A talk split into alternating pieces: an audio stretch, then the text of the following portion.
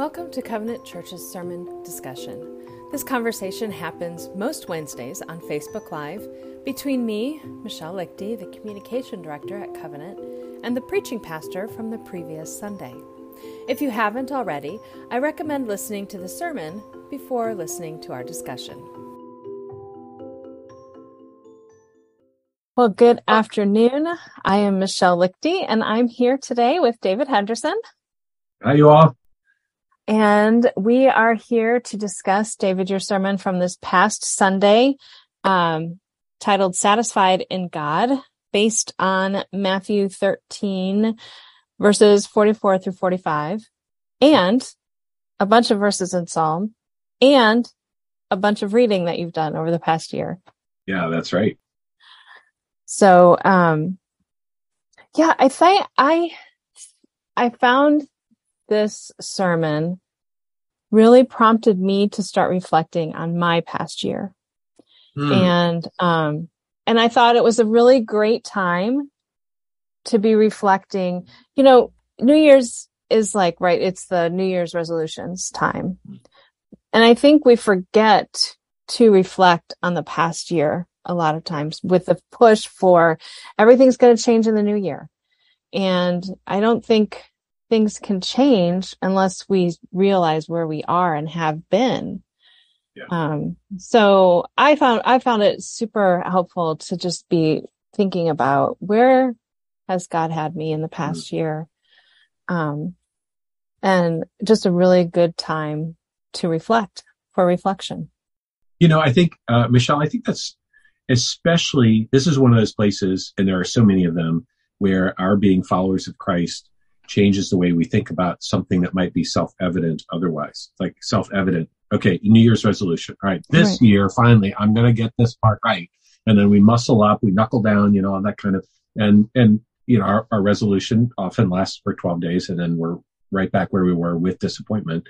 And I think, um, what you just put your finger on is so important that God is always at work in us. He's, mm. he is forming our hearts towards him. He's stirring he's bringing conviction he's he's whispering invitation. And and so whenever we decide something or resolve something it's always in the stream of something god's already doing and mm. already whispering to our hearts about and and and then so more and more it's a matter of us cooperating instead of us originating something. Mm, mm-hmm. So I, I think that's a great insight, Michelle. I love that.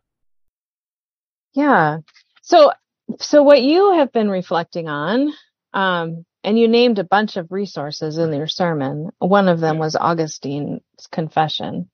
Yep. Confessions. And one was, um, and, and then a bunch of verses in the Psalms.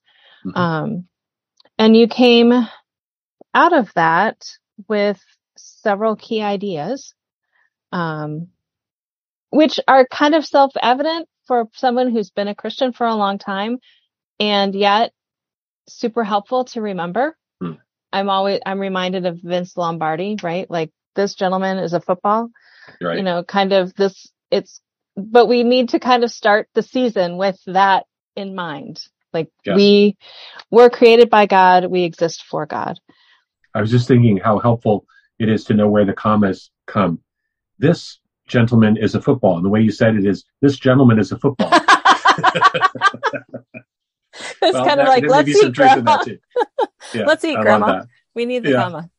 right. Yes. Yeah, Michelle, the, the, um, two thoughts connected there. One is I and we as a church are so committed to biblical preaching and not mm-hmm. saying, here's what somebody else thinks about what scripture teaches. We always want to learn from the wisdom of others. We're all you know, all of us are limited in our understanding and we benefit so much from others wrestling with the scripture. But the authority for us is, is never going to be Augustine or Calvin or whoever. It's always going to be Jesus, God, and that authority expressed mm-hmm. um, in the scriptures with which we can, uh, to which we can turn with, with complete confidence in its trustworthiness.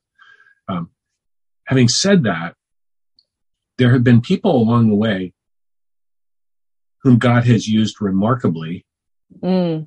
to frame in biblical ideas in a way that establishes a paradigm for our understanding. And that's, I, I think of these, uh, and it's a kind of a phrase I've arrived at myself, these parad- paradigmatic writers who it's like, okay, when it comes to understanding how sin works, you have framed this in in a way that perfectly captures what the scriptures mm. teach.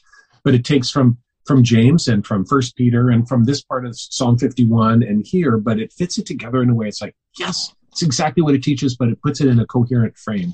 Mm. And I think um, in this area, especially when it comes to fi- to figuring out these desires of our heart, and then what to do with them, and what to do with them in a God honoring way, and what we're tempted to do with them in a way that's disordered and isn't in keeping with God's purposes.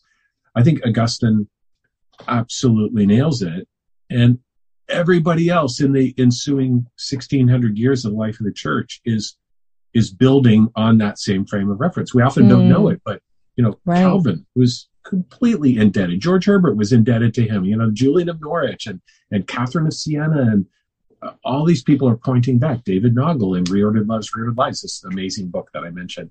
They're they're all pointing back and going, "Yep, he got it." And and that's mm. why I think mm. as I read through, have been reading through all this, I just feel like, wow, this provides such an important and valuable frame of reference for biblical thought, not for Augustinian thought. That's not the point. It's right, right, right. Because as you said, the Bible is our foundation, and um, and we want to remember that even as we're referencing all these other authors. Mm, yeah. Um. So.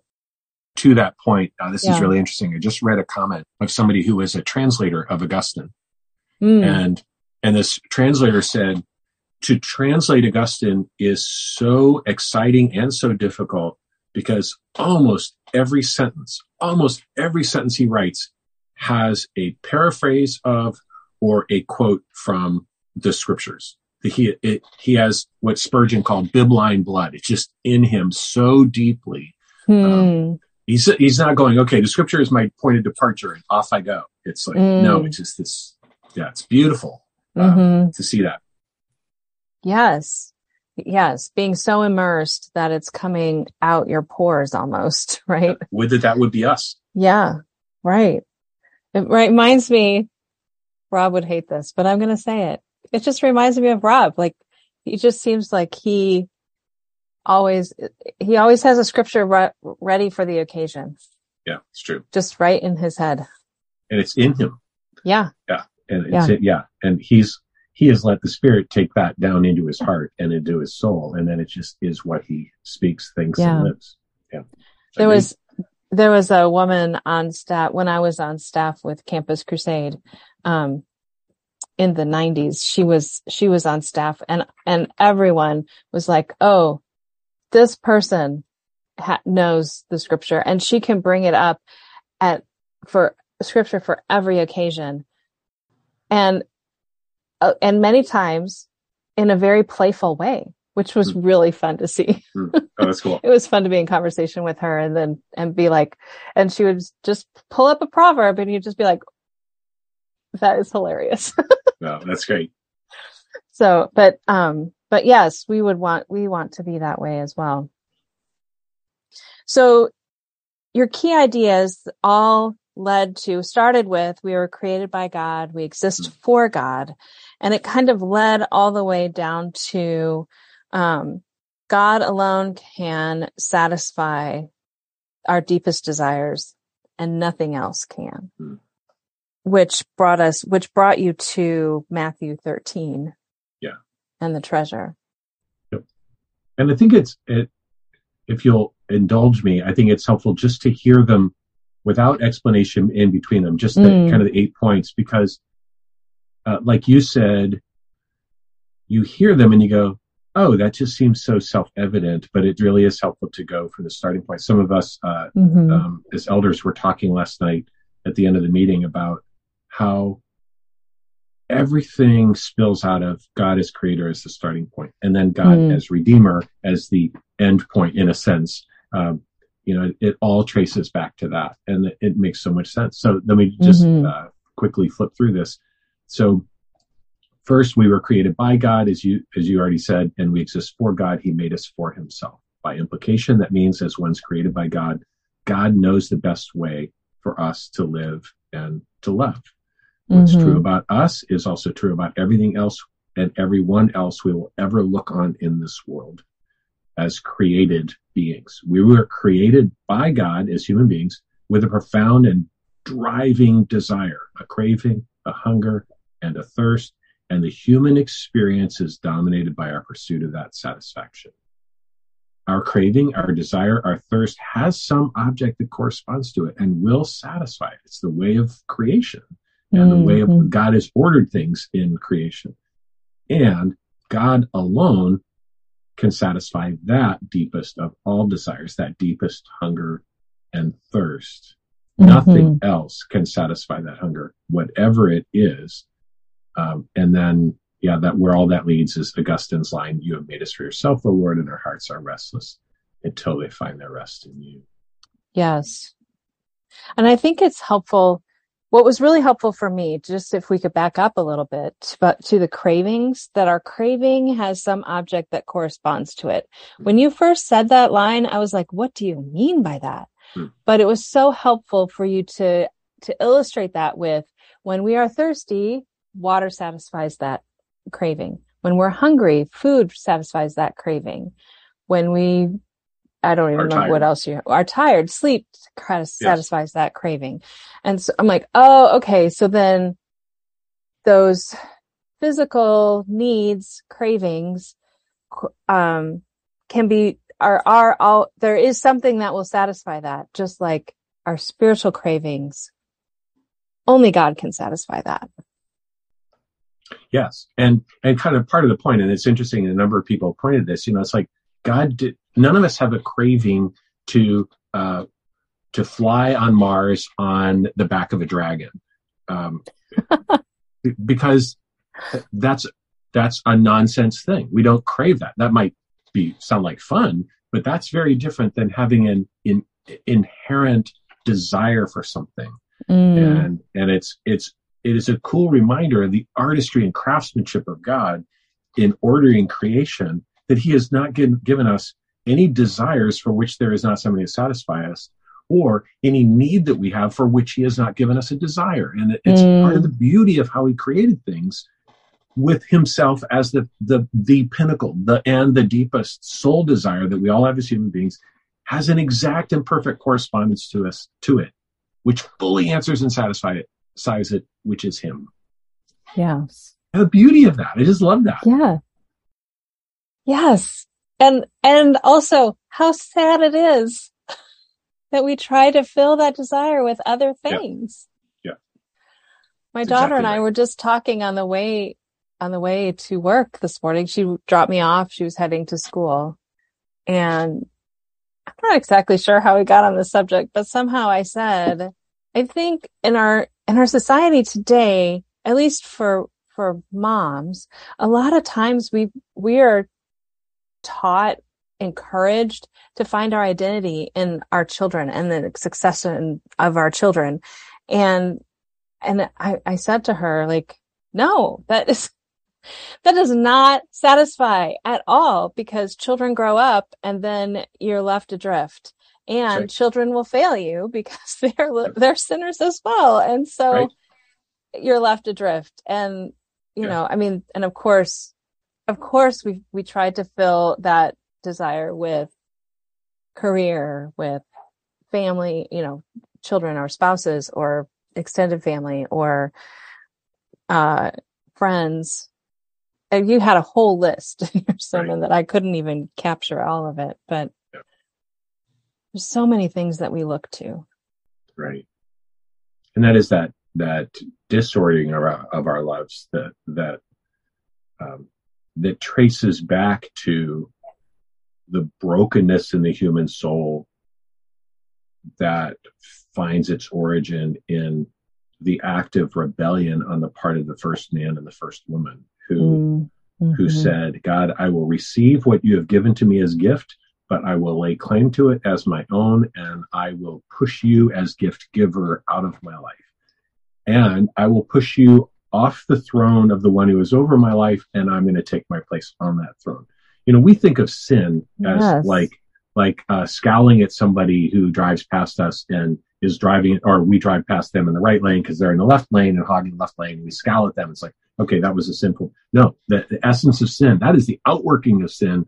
But, right. but sin with a capital S is my, the arrogance with which I displace God and take his place instead, and with which I lay claim to all that actually belongs to him. And then when I let my heart look other than to him to, to find its satisfaction, that's idolatry. And that, yeah, that's, that's the core spiritual issue Hmm. that Jesus came to address. Uh, he's not trying to make us Yeah. goody goodies. He's trying to realign us to the God of the universe where we are properly subject to him as king, to, to establish his kingdom. Yeah. Him as king, us as his subjects. I mean, that's a discussion that Brentley ha- and I had last week was like, it's so easy for us to make light of and to rationalize our wrongdoings, our sins, mm-hmm. our, you know, and, and how do we learn to hate evil? First, to acknowledge evil and second, to hate evil and then also to recognize the weightiness of our own sin. And I think um and, and it just your description of what is the fundamental spiritual issue we have or the what sin is just reminded me that we it's the holy spirit it's the work of the holy spirit i cannot recognize when i when i have idols without the help of the holy spirit. I cannot recognize when I'm taking over the authority of my own life without the Holy Spirit. I think that's exactly right. And I, I want to be careful in the way that I say this because it could easily be misunderstood, but we cannot Mhm. repent our way to God. I can't just back away from my sin Mm, I- there there's there's some point at which my soul needs to turn towards the God for whom mm, I was made, to whom I belong, who has opened the path for me to be reconciled to him and allow him to be the one who redresses my sin. And so that it's that in repentance and rest is your salvation. The, um, uh, we turn from and we turn towards, and the more we turn towards, the more we're going to want to turn from. That that right Mm. ordering comes as we fix our hearts on God and our desire Mhm. on Him. mhm. Um, so yeah, It's not just, I was going to say, it's not just being sorry for the consequences, right? It's not just being sorry that I got caught. right. Yeah. It's recognizing like it was, it was wrong and I need to turn my back to it and yeah, and in a towards sense, God. I, I, that's absolutely. And in a sense, what I'm saying also is, um, you know, there there are men in our congregation who are married who deal with lust, and the the best way to deal with lust is to find yourself satisfied in your spouse, rather than to just keep trying to not do that which is not what you should Mhm. do. It's to find your satisfaction in that which God provides hmm and and so that's the other that's kind of what i'm getting at is that Right. um, i i hate sin more and i want sin less the more i love god Yeah. rather than just hating Right. sin, hating my way to god by way of of i mean yeah hating my way to god by way of trying to clean up my sin there's a, Right. a way in which my heart needs to find its full Yeah. its its satisfaction in him um, I think a good which is kind of what it, yeah the heart of this Yeah. message is about Right.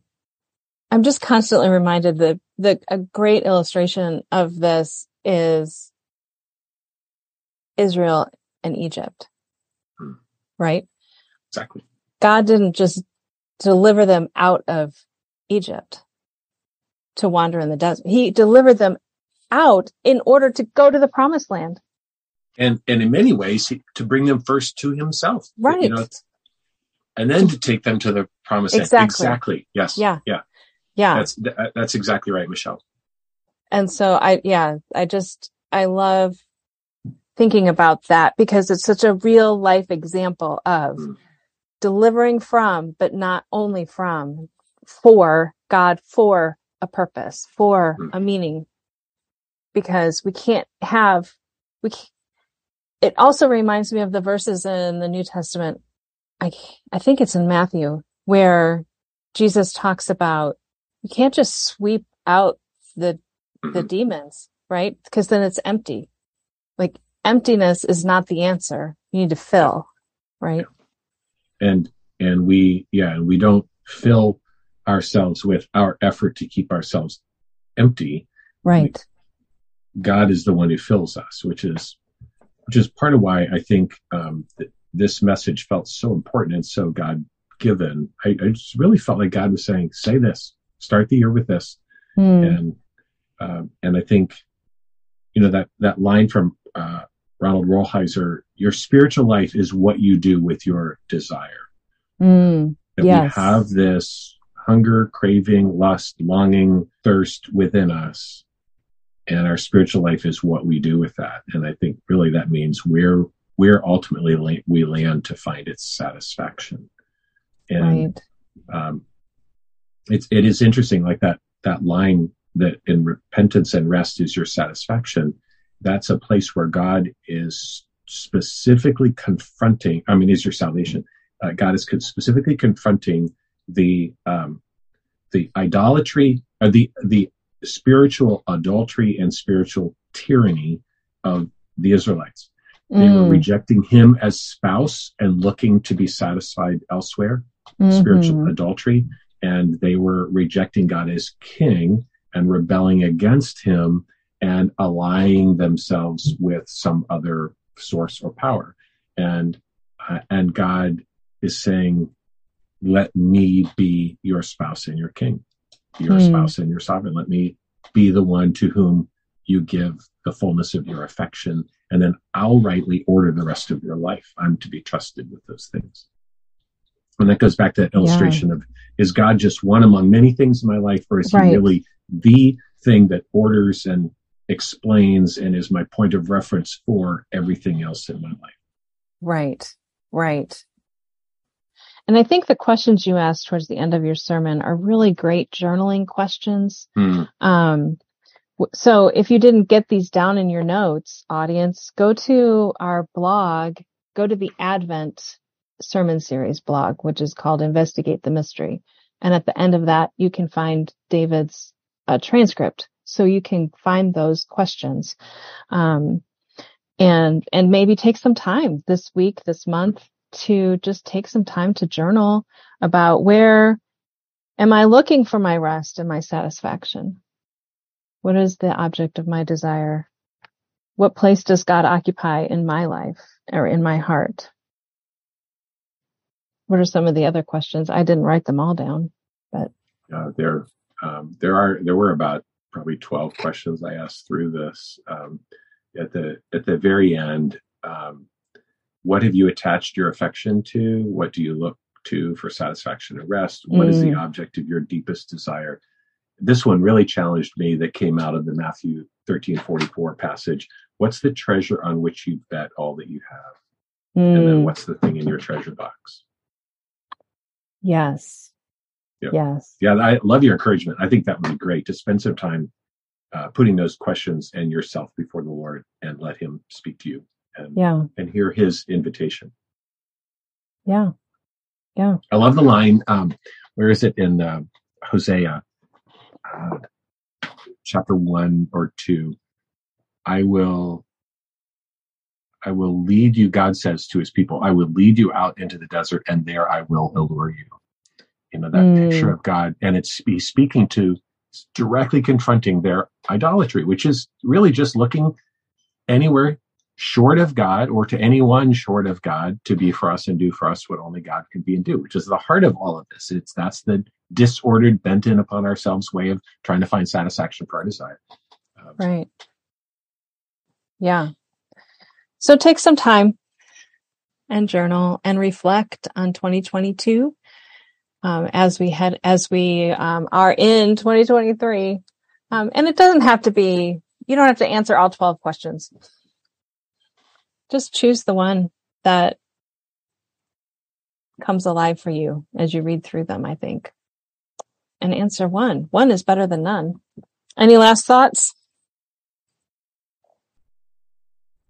Well, I, this is a theme that has come up, come up uh, a number of times in our conversations, Michelle, but I think um, it's easy for us to make the Christian life complicated. And, mm. and because of how comprehensive it is, it, it does have complex application in a variety of different areas of our lives. But there is a sense in which it really does come down to just what this message is about, which is mm. Where am I in my life looking for my soul's satisfaction? And then everything else spills out from that in terms of the way we live a life of love and and order our, our lives and our affections and the pursuits of our heart and how I engage with an indiv- individual person in any moment. Um, it all ultimately traces itself back to this central question. So I think this is really something that's worth um, not zipping past and going, oh, that was interesting, right. on to the next thing, but really living with this. So I, I, I so appreciate your encouragement, Michelle. Yeah, thanks. Yes, it can be hard and it's worth the hard. Like Brentley said last week, um, it may, you may think it's going to be really, really bad. And then it ends up being super, super wonderful. I think that's kind of the gist of it when he was because talking about God confession. always gives us himself in the middle of it. Right. Yeah. Exactly. He gives us himself. And that's there's always treasure to be found in that. Yeah. A wonderful treasure indeed. Mm. Well, thank you, David, for your time today. I appreciate it. with you. And thank you to our audience. Whether you've joined us live on Facebook or later on our blog or on our podcast, we're grateful for the few minutes of time you spent with us today. Have a wonderful day.